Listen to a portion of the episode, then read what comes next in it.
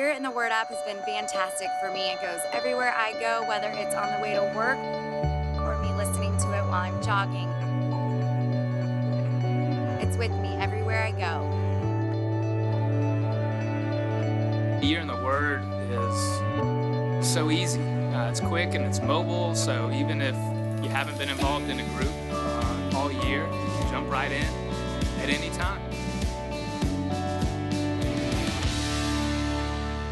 Good morning. It's good to see you guys. Welcome to church. I'm excited you guys are here with us. Uh, if you're new to Seacoast, my name is Josh Surratt. I serve as a lead pastor here at the church, and uh, it's going to be a good day together. I want to welcome all of you that are joining us at the campuses. Uh, we have 13 different locations, and uh, if you're joining us from one of our locations or on the internet, we are especially glad that you guys are with us as well. A couple cool things to celebrate. Uh, one, last weekend we did a baptism across all of our campuses, and a lot of us went out to the beach to do it. Uh, the, the, day that we got baptized, especially if you were in the 11:30 service at whatever campus you're in, it was like nasty. There were people getting struck by lightning at the beach. There were people like, "Are we going to do it?" But we we did it anyways, and the storm kind of went away. But we baptized 206 people last weekend, making that decision. Isn't that awesome? And uh, something to be praying for too. Our students are all heading out, middle school, high school, are heading out this week to summer camp. And it's been amazing to watch that. Summer camp used to be something that we would send, you know, a handful of students to, and then a couple hundred students to, and then three, 400 students. This year we've got almost 900 students going away to summer camp. And so God is at work in the next generation.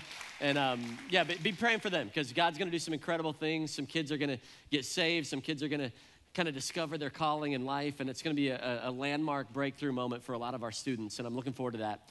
So we kind of jump into today's message. I want to ask you a question. Can you think about a time, uh, maybe recently, maybe it's been a long time ago, but can you remember a time when you were stuck? You just, you felt stuck. Uh, for some of you, that's easy. That was on Wednesday of this week during Tarp Mageddon 2017. Uh, you're stuck in traffic. If you're not in Charleston on Wednesday, uh, we had a tarp fall off of a bridge. And when you live in an island community, it's peninsula, and you have bridges, one bridge goes down and the whole city goes into chaos. And so I don't know if you were stuck there. I was. Uh, two hours and 45 minutes. My wife was having dinner with her sister. You know, uh, I'm not bitter. Uh, I had the three kids and we were stuck in traffic for two hours and 45 minutes. And some of y'all saw, I went on Facebook Live and I asked my kids to talk about some things that we were grateful for. And we did a little five minute video or so, and it was fun. Several of you texted or commented and said, Man, it was amazing how great your kids were. What a great attitude. And I'll just say there's a reason we didn't record the other two hours and 40 minutes that we were in the car. You know, that was kind of like my last ditch effort to get our attitudes right nothing like being recorded to kind of help you help you get in check. When I think about being stuck, though, I think about a story that happened to me just a, a couple of years ago. Our family was vacationing on the Isle of Palms. Uh, we had a family in the church that let us use their house, and I, I loved it. I mean, we're on the beach, it's got a pool, it's just relaxing, and we're enjoying ourselves. And my brother, uh, who also happens to be a bit of a redneck, asked me to go hunting with him. Uh, and I'm like, why would we go hunting? Like, we're on the beach. Let's not go hunting. I'm, I'm, I love you hunters, like, and I will eat anything that you kill. I'm just not much of a hunter. I've never been really good at that. But finally, Jason bugged me. And so myself, Jason, and my two brothers in law went on a Thursday afternoon to go hunting. And so we drive up to Manning, South Carolina, which we have a campus up in Manning. Jim Fleming has a farm. He's the campus pastor, and he let us hunt on the farm. And so we've got all of our camo on and we've sprayed ourselves down in deer pee, you know, to make sure we smell like we, you know, something that would be attractive for deer. And, and we disperse to our deer stands and, and we're sitting in these stands. And for three, four hours, we sit there and think about our vacation back on Isle of Palms and wonder why we're here.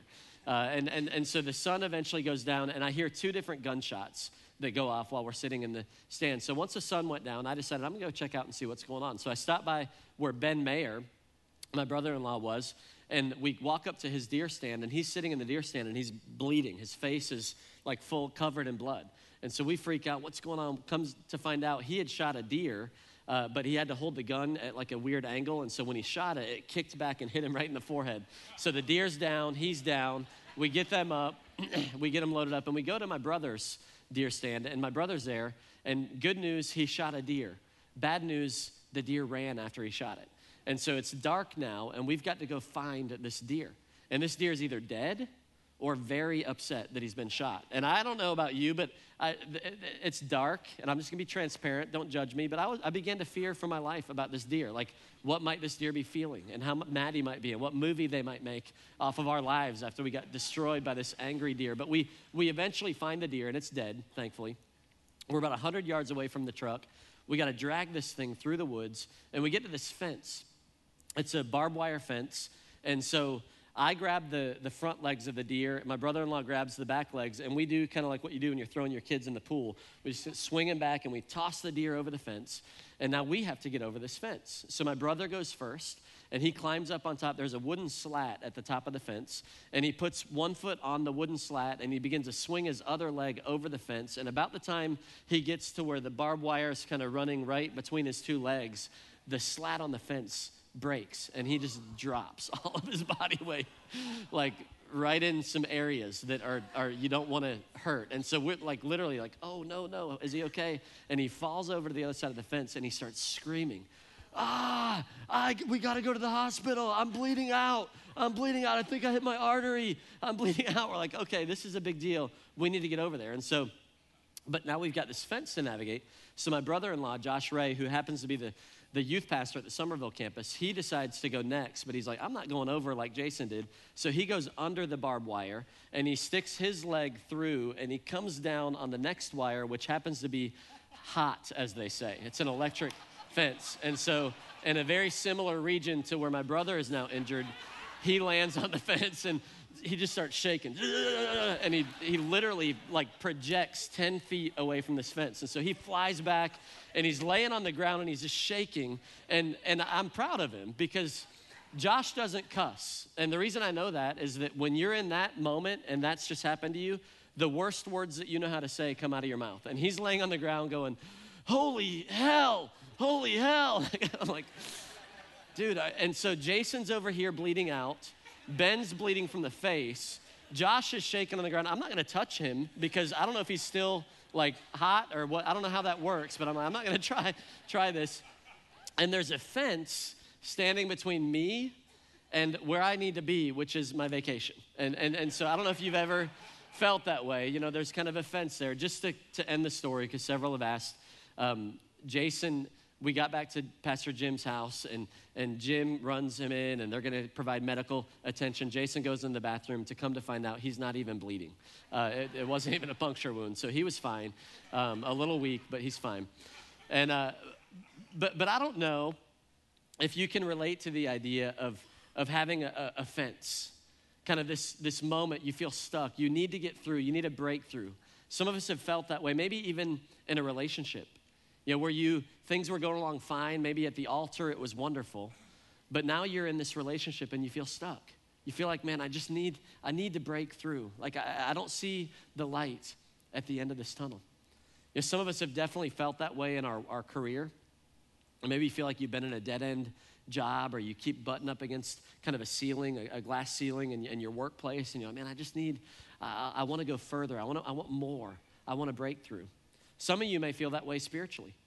You know, even if you've been a part of the church this year, you, you started with a year in the Word, and man, when we told you about that vision in January, you were like, this is the greatest thing the church has ever done. We're going to read the Bible together, and it's going to be awesome.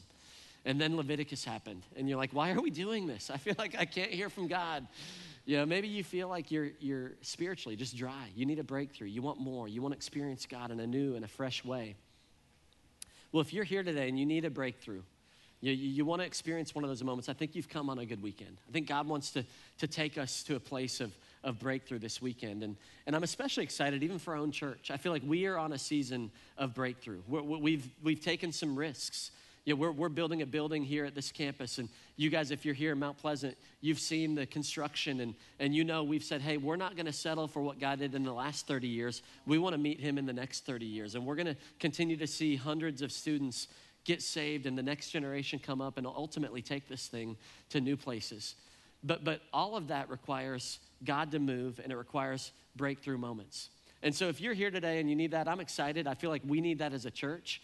And, and we're going to look at a story that happened in the Bible in 2 Kings chapter 2. And we're reading through the Bible again. Year in the Word. And by the way, if you have fallen off on that or if you've gotten discouraged, I'd encourage you, do a week in the Bible. Uh, your outline sheet that you got today has this week's readings, and, and you'll pick up from the story that I tell today, and you'll be able to kind of track along with it. Do it for a week. Don't get all bogged down and, and just get back in the game. You know, start reading, reading your Bible. God will speak to you in those moments. But, but 2 Kings chapter 2, you've got Elijah, who's a prophet of God. He's been God's spokesperson really to a generation. He's coming to the end of his season, and Elisha, who is his protege, his assistant, is getting ready to step into a new season. And, and, and so I want to show you the story, and we'll see what we can learn about experiencing breakthrough. So it says, I'm starting verse 7. It says, 50 men from the company of the prophets went and stood at a distance facing the place where Elijah and Elisha had stopped at the Jordan River. So they're at the Jordan River. There's some other prophets watching to see what's getting ready to go down, and, and, and, and this is where they are. It says Elijah took his cloak, rolled it up, and struck the water with it. So Elijah, this is this seasoned prophet. He's been walking with God for a long time. This miracle is not really a big deal to him. He kind of knows, he's trusted God enough that, man, God's going to make a way. And so he takes this cloak that he'd been wearing and he just strikes the water. And, and look what happens the water divided to the right and to the left, and the two of them crossed over on dry ground. So he takes this cloak and he hits the water with it. And it's, it's a miracle. It's actually the last miracle that Elijah would ever perform. And so they crossed over. Elijah says to Elisha, Tell me, what can I do for you before I'm taken from you? And here's what Elisha says it's an answer that really honors God. Says, Let me inherit a double portion of your spirit, Elisha replied. Give me a double portion of your spirit. Notice he didn't say, Give me a double portion of your stuff. You know, Elijah gives him a blank check. What, what can I do for you? And he says, No, I want a double portion, not of what you have, but what's inside of you. I want a double portion of your spirit. And you know what? I wonder how many of us spend a lot of time praying about our stuff. God, give me more. You know, if you get the stuff without the spirit, the stuff will eat you up. There's stories all throughout the Bible. Think about the prodigal son.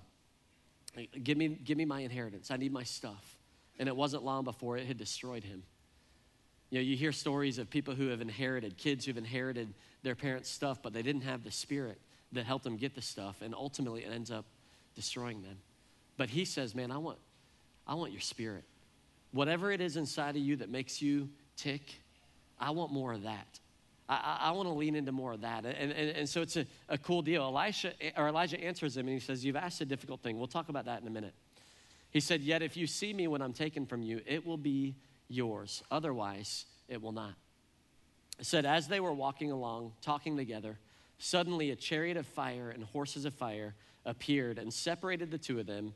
And Elijah went up to heaven in a whirlwind. There's a verse right there with a lot in it. So they're walking along, all of a sudden, chariots of fire. And Elijah, one of three people in the Bible, including Jesus, Enoch, Jesus, and Elijah, that went to heaven uh, while they were alive. Uh, I plan on being number four. That's my prayer. I said, God, if I could go that way. But in a whirlwind, he just disappears. Off to heaven he goes. Done. And it says that Elisha saw all of this and he cried out. My father, my father, the chariots and the horsemen of Israel. By the way, chariots and horsemen, that's symbolic of battle. So he's got this internal battle going on. What, what's going on? It says, Elisha saw him no more. He saw him no more. The end of a chapter, the end of a season. Elijah's gone from his life.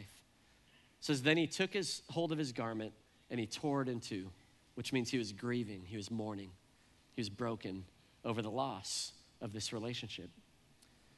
So then Elijah then picked up, Elisha picked up Elijah's cloak that had fallen from him. So the same cloak that he had used to, to separate the waters, he picks it up and he went back and he stood on the bank of the Jordan. You know, the cloak is a pretty big deal because a few chapters earlier in 1 Kings chapter 19, when Elijah was looking for his successor, he sees Elisha in a field and he throws his cloak on him.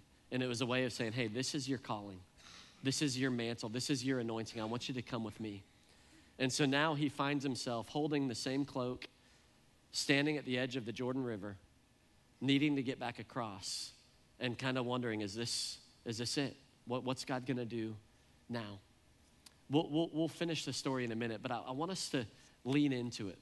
I want us to, to see what can I learn from this incredible story about breakthrough, about God doing something fresh and new in my life.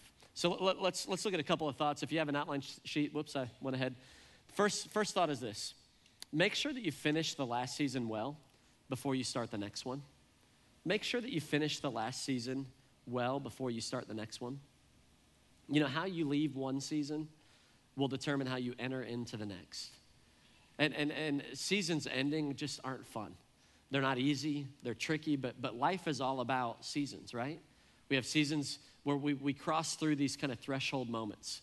We go from, you know, being a child to being an adult. We go from being single, many of us, to becoming married and becoming married without kids to having kids. All these kind of threshold seasonal moments. And if we're not careful, we'll be tempted to just jump into the next season or lean in or wish for the next season when we haven't even finished the last one well. And what we see in the story is two guys who are finishing up seasons of their life, but they finish well.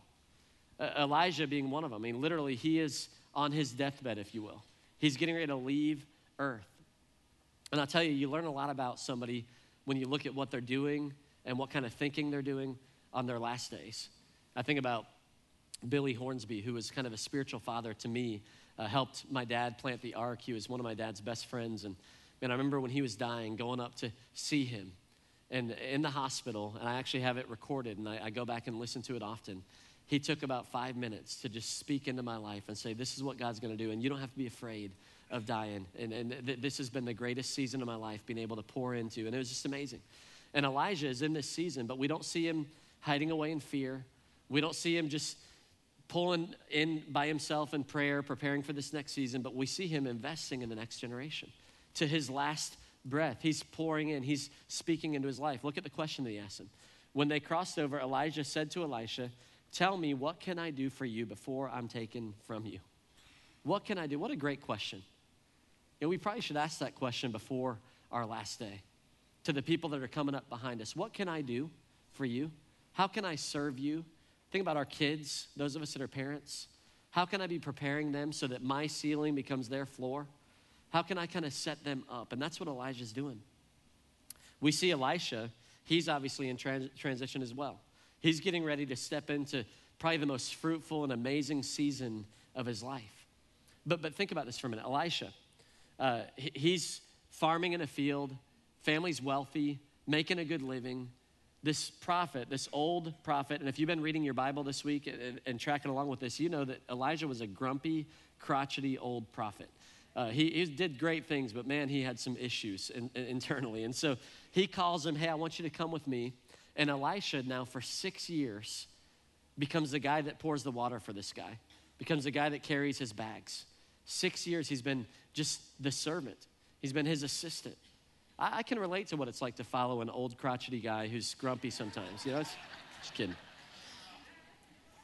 But, but I wonder how many times he wondered, when is it going to be my moment? I thought, uh, like, did I seriously leave all that I had so I could become a, a glorified assistant? Like, this isn't what I thought my anointing was. But for six years, he follows him, he serves him. And we will find out as we read the story that the key to him entering into the next season well, getting the double portion, is he had to be there through the end. He had to stay and remain faithful to his calling. So you've got two people who finish well. So let me ask you a question. What ending are you trying to navigate right now in your life? Is there a relationship that's coming to a close? Maybe you've been dating somebody and, and it's, not, it's not working out. It's okay, it happens. But end it well. Finish well. Finish with your integrity. Let the other person finish with dignity. Don't badmouth them. You know, we gotta end, end the prior season well before you enter into the next one. Some of you are in a work situation and you know you're done there. You know that God's called you to a new thing, there's a new season around the corner for you. But how you leave says a lot about you. How you leave is going to speak a lot about your, your character. And I don't say this to make you feel guilty. We've all screwed this up from time to time. We've all had bad finishes, but, but let's finish well. Give them notice. Don't go on Glassdoor and start trashing them. That doesn't do anybody any good.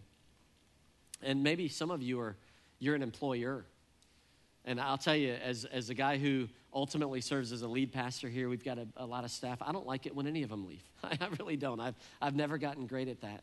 But we got to learn to lead in such a way that people can transition well into their next season. Usually it's not about you why they're leaving. You know, they have a life and a family and stuff that God's doing in their life. And so if, if, if people can't leave well from your business, it might be a sign that you're an insecure leader. So we got to give people room to, to finish well. And what I love about that is you finish with the way where the doors open if God were to bring that season back into your life. And I think about our church here and even this platform that, that we, we had worship in today. We had Martin Chalk and Nate Davis both led us in worship, both of whom God called out of Seacoast for a season into other areas of ministry. And, and they left with integrity, they left well, and then God brought them back here. And I love that. So, so you got to finish the season well before you jump into the next one. Another thought for us I'll give you scripture. Romans says, if it's possible, which means sometimes it's not, sometimes there are circumstances that are beyond your control, but as much as it depends on you, live at peace with everyone. Live at peace with everyone. Finish well. A, a second thought for us as we look at the story is there are often going to be off ramps just before you get to the breakthrough. Often there are off ramps just before you. How many of you wish there was an off ramp on 526 uh, the other day? I was thinking about taking my own. Um, but, but, but but when I talk about off ramps, there's usually going to be these moments where you're tempted to quit. And a lot of times they intensify just before that breakthrough happens, just before the moment that you've been waiting for. And if you look at this story, before we got to verse 7, in verse 2, 4, and 6, something happens three different times. It says, Elijah said to Elisha, Stay here. The Lord has sent me to Bethel. So, so the, the old man says to the young man, I want you to stay here. God's called me to go to Bethel. But Elisha said, As surely as the Lord lives and as you live, I'm not leaving you. Happens again, verse 4. I'm going to Jericho. Stay here. No, as surely as the Lord lives and as long as you're alive, I'm going to be right here with you. So he goes with him to Jericho. And then again, before they get to the Jordan, Elijah says to him, Stay here. The Lord has sent me to the Jordan. And he replied, As surely as the Lord lives and as long as you're alive, I'm not leaving you. I'm not taking the exit ramp. I believe Elijah was testing him because I believe Elijah knew that what he was getting ready to step into, there were going to be moments that he would want to quit. In fact, I believe Elijah probably remembered back to the time where he asked God to take him away, said, uh, I can't do this anymore. The, the, the calling that Elisha had on his life was going to be difficult. And he wanted to find out are you willing to stay with it? Are you willing to stay to the end? And obviously, we find out that if he had walked out at any of those points, he would have walked out on a double portion blessing on his life. Where are you tempted to walk out? Some of you may be tempted to quit just a moment too soon. I got a message from somebody just this weekend that was just thinking about quitting on life. And maybe you feel like you're there right now. Don't quit.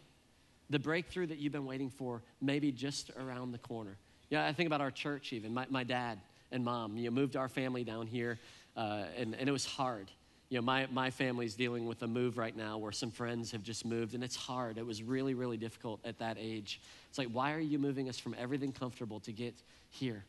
And we got here. And when dad tells the stories of the good old days, the first five years of the church, he doesn't describe them as good old days. Uh, we had 330 people on the first weekend, which is amazing. We never saw that many people again until year five. Yeah, we, we had what you call a Gideon revival. There was always less people the next weekend than there were the weekend before. And, and there were moments that were discouraging, right? I mean, that doesn't feel good. Then you had, we had an accident that our family got into, and you had, uh, my, my grandmother died at a very young age, my dad's mom, in about year two of the church. We had other incidents, we had tragedy, and it was just, it was hard. And, and he, he describes several moments where he sat down and said, God, did I miss you? Like, is it, was this the wrong move? Are you punishing me for doing something I shouldn't have done? And there were these exit ramps, there were job offers He's like, man, I think I'm going to do that. But I, I thank God that he didn't take an off ramp. I thank God for my own sake that I was able to commit my life to Christ in this church at the age of 18, that I baptized my kids, I met my wife in this church, and many of you have similar stories. I thank God that they didn't take the off ramp, and, and I don't want you to take it either. So there are going to be moments where you want to quit. That's why I love the next verse, Galatians 6 9. This is one of my life verses. It says, Let us not become weary in doing good. I even like it because it doesn't even say amazing, awesome, excellent. Sometimes good is all you can come up with, but just do what's right. Do good. It's not always fireworks, it's not always amazing, but don't grow weary in just doing the right thing. It says, at the proper time, we're going to reap a harvest if we do not give up. And that's our part. Do good and don't give up. Do good and don't give up. Don't take the off ramp. Second, our third thought for us as we look at the story count the cost before you jump in. Count the cost before you jump in. You, know, getting back to that, that moment where Elijah gives him the blank check, and he says, What do you want from me? What can I do? And he says, I want a double portion. And I'm thinking, if I'm Elijah, and, and my son or my kid or somebody who works for me comes to me and says, Josh, I just, I want more. I want God to do more in my marriage. I want God to do more in my, my family. I want God to do more. That's the time for like a pep talk, right?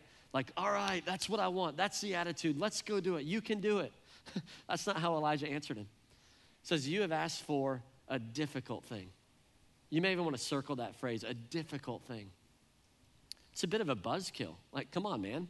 Like the guy's motivated, the guy's excited. He says, Man, what you're asking for is hard. See, the reality is nobody knew better than Elijah how difficult the road was going to be for Elisha.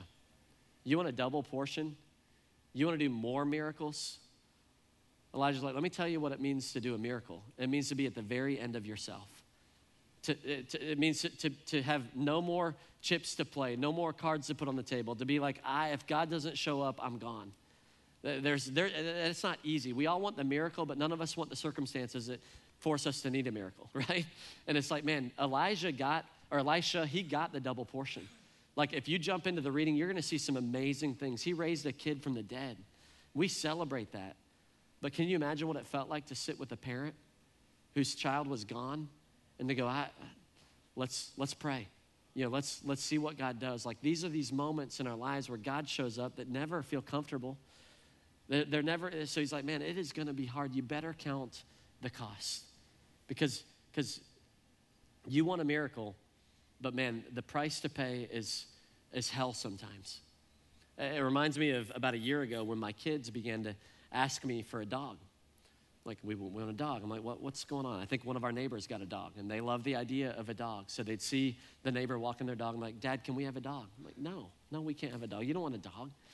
You, you just want the idea of a dog. You, know, you, you just like the puppy in the window, but the, you don't really want a dog. And eventually they would have these meetings and they would get their mother to join them in these wicked schemes. And I would come to work and I would be doing the work of the Lord, really. I'd be serving people, caring for people. And I would get texts from my wife of just pictures of puppies. Like, isn't this a cute one? Like, no, it's not a cute one. And so, as a, a, loving father, I really do. I care for my kids. I, I, began to explain to them why they didn't actually want a dog. You know, they're lazy. I said, you're, you're, you're irresponsible. Um, you don't know how to brush your teeth. Uh, you don't make your bed. You don't know how to close doors. We live on a pond. There's a pond with alligators. I'm showing them pictures of what happens when dogs meet alligators. To go, you don't want a dog. You just like the idea of a dog. Like, no, we want a dog, we want a dog, we want a dog. And even at times they're like, Dad, we will pay for a dog. How much does a dog cost? I'm like, a dog's free. They'll give you a dog. That's not the cost. But there are hidden costs that go with a dog. You know what I'm so- talking about? Any dog owners that can acknowledge there are some hidden costs. And so eventually I would cave. And we would get one of the ugliest dogs known to man, this little girl named Pippa, French bulldog with big old bat ears. And I'm here to testify and report that I was right. I was right. In fact, I've made some notes of some of the costs that come with a dog. We, uh, we got a couch in our home. It's a white couch. And if you come over to my house, you're welcome to sit on that couch. I'm not sitting on it. It's nasty. The dog's peed on it, pooped on it, thrown up on it. It's gross. We need a new couch. A couple thousand dollars right there. Uh, we have a, a screened in porch, or should I say, we had a screened in porch. Uh, we need to rescreen that bad boy. We got holes in our yard. We need dirt to fill. We have, uh, in our home, we play in the backyard a lot. We play tackle football. We don't do no two hand touch. Don't judge me, but that's just how we do it. And several neighborhood relationships are strained because they would have been tackled into a face plant, into a landmine that my dog had left in the backyard. I'm gonna remind you, Miles, I'll, I'll scoop that poop every day, right? Yeah, right. Yeah, right. My dog has acne. I didn't know your dog could have acne. Yeah. And so my wife and our vet think that we need to spend hundreds of dollars to fix the acne. It's like nobody fixed my acne when I was growing up. I just had to show up with it. Dog's gonna have to deal with the acne. There's been broken bones. We're in the ten thousands of dollars. I'm telling you right now. We haven't spent it, but we're going to eventually. We go to sell that house. It's like, oh, that dog was a lot more expensive than I thought it was. But I'm happy. I love it. It's part of our family. Here's my point. I, I wonder if, if, if some of us want a breakthrough on our marriage like my kids wanted the idea of a puppy. It's like, man, there is, there's some hidden costs, and it's worth it. But, but if you're not willing to sacrifice, You didn't know that the, the makings of a great marriage require you to say no to some things that you would want to say yes to. You, you work through some, some fights, you work through some intense fellowship, as we call it in the church. Like, we all want the Instagram story of the incredible marriage, but man, there's a price to pay for that. We want our kids to grow up loving the Lord and, and loving Jesus. And, but man, there is a lot of effort and sacrifice and tears and prayer, discipline that goes into raising great kids, and then a whole lot of like help from God, like when we get to the end of ourselves. I wonder how many of us want a spiritual breakthrough, like my kids want a puppy. It's like, man, we want these things, but are we willing to sacrifice? Are we willing to count the cost? Elijah says, You've asked for a difficult thing. You know, we want a growing church. We want to be part of a movement of God where people are coming to know the Lord. But every now and then I'll have somebody come up to me and say, Hey, uh, Pastor, I just wanted to, I don't know if you knew this or not, but so and so, this is the kind of things that they're involved in right now. And, and they call themselves a seacoaster. And I just think it's bad for Seacoast and it's bad for the, the church that this person's doing. And, and I'm thinking to myself, you know what? You don't want a growing church. You, you want the idea of a growing church, but but you don't want a church that really gets involved and, and, and, reaches people who are broken. And, and by the way, if I could put a camera on you for a day, you'd probably be a little less concerned about their issues and more aware of your own. Like we've all got issues. But a lot of us want, we want the idea of this great thing, but we don't realize it's messy and it's hard. And, and if, if there are any farmers in the house, you can tell, tell us the harvest season that we all pray for, we want to harvest. That's the hardest work you'll ever do in your life. Because if you don't reap it, it rots. If you don't get out and work it, it's, it's gone. So know that there's, there's a cost. There's a cost. I don't know what you're praying for, but consider the cost. But one more thought for us. After we've finished well and, you know, we've stayed the course, we haven't quit, we've counted the cost, there comes a moment where we just have to pick up our calling and get moving. Take hold of your calling and get moving. Let's jump back to the story. Let's jump back to it. So Elisha, remember Elijah has now gone up to heaven. Elisha has picked up the cloak that had fallen from him, and he goes back and he stands on the bank of the Jordan. I, I wish that we could get in his head for a couple of minutes. Because uh, you read these stories and it's like, okay, cool, that's what he did and that's what happened. But I wonder, he's standing there and he's holding the cloak of his, his leader, whom he loves. He spent the last six years serving. And, and he's got to be torn. Like we know that he's grieving because he's ripped his clothes, and we know he's called out for Elijah, and all of a sudden, this thing that's been so familiar for so many years is gone. And there's a part of him that's stuck in the past and mourning and grieving that, but then there's another part of him that's standing here at the edge of the river, and it's like, man, I've got a future to step into, and I've got to keep going. And in this sort of turmoil and angst and battlefield of his own soul and his own mind, he grabs this cloak, and I imagine he remembers that this is the same cloak that Elijah threw on him six years ago. So, this is your calling. God has led you into this life, God has led you into this breakthrough. You've been prepared for this moment. And so, I love what he does. He takes it, the cloak that had fallen from Elijah, and he struck the water with it. He takes it and he just hits the water. Now remember, there's 50 prophets watching. I don't know if he's aware of that, but I'm probably like, Lord, could we have done the first miracle in private, you know, where we could have practiced this a little bit and kind of got comfortable a little bit? But he, he takes it and he strikes the, the water and he says, Where now is the Lord, the God of Elijah? He stops crying out for Elijah and he starts crying out for the Lord of Elijah, for the Spirit of Elijah. He says, Where now is the Lord, the God of Elijah? He asked. And when he struck the water, it divided to the right and to the left, and he crossed over and he broke through. And man, just wait for it. Re- read the next couple of chapters. It was an incredible ride. God did so much through him. God, he literally did twice as many miracles as Elijah did. But it started with him picking up his calling, picking up his cloak. And, and you know, might be worth thinking about what's your calling? What's God called you to in this season? Could be a parent, could be a relationship, could be spiritually, could be your job. But it's not enough to know your calling. It's not even enough to pick up the calling. We got to work our calling. We got to get out and we got to do it. And he's standing at the edge of this river and he takes it and he just he, he smacks it. And it's like that's a very natural thing. This is a physical, man-made uh, article of clothing, and he smacks it against the river. That's all natural, but it's then God meets him right in the midst of that, and the waters part, and he, and he walks across. You know, some of us need a breakthrough in our marriage, and we need to pray about that. We need to believe for that, but at the end of the day, we got to pick up our our calling. We got to step into it. We got to go back home and we got to pray over them. We got to serve our spouse. We got to work it. We got to we got to work the calling. You know, whatever that means for you. Some of us need a breakthrough in our home with our kids, and we just got to we got to work the calling.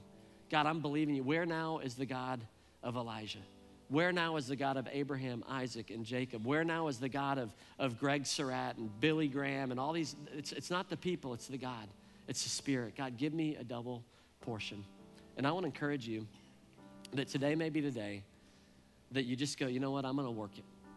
I'm going to smack it against the river, and if the waters don't part the first time, I'm going to hit it again. And I'm going to hit it again, and I'm going to hit it again. Some of us are going to work it and worship. You want to break through with God? You want to break through spiritually? You may not feel like singing the words, you may not feel like worship, but we're just going to work it. We're going to speak that truth and remind ourselves of it, and we're going to keep hitting the water and hitting the water until God meets us there and we experience the, the breakthrough of His presence. So, so, what is the breakthrough that you're waiting for, hoping for, praying for? I'm believing that today may be the day. God says, pick it up. Let's go to work. And I'll, I'll meet you in the middle of your, your faith. I'll meet you in that step out towards it. Would you guys pray with me as we close? God, I thank you so much for this church. God, I thank you for every man, woman, and child that's here today at all of our campuses. And God, I know you're doing different things in each of our hearts and each of our lives. But I just pray that we would be a people who, at the end of the day, are willing to pick up our, our calling, our purpose, our plan that you have for our lives, and that we would walk in it. And God, I pray that as we do that, that, Lord, there would be chains that we'd broken. There would be waters that need to be parted that would just be parted. God, that you would show up in your power in our lives. And even as we worship God, even as we declare your goodness and your sovereignty, and the fact that, Lord, we can trust you from beginning to the end. All of our life, we can put it into your hands. I just pray, Lord, that you would, Lord, fill us with, with a sense of, of your spirit, with a hunger for your calling, for, with a hunger to serve you in every way. God, we love you. We give you this time in Jesus' name. Amen. Amen.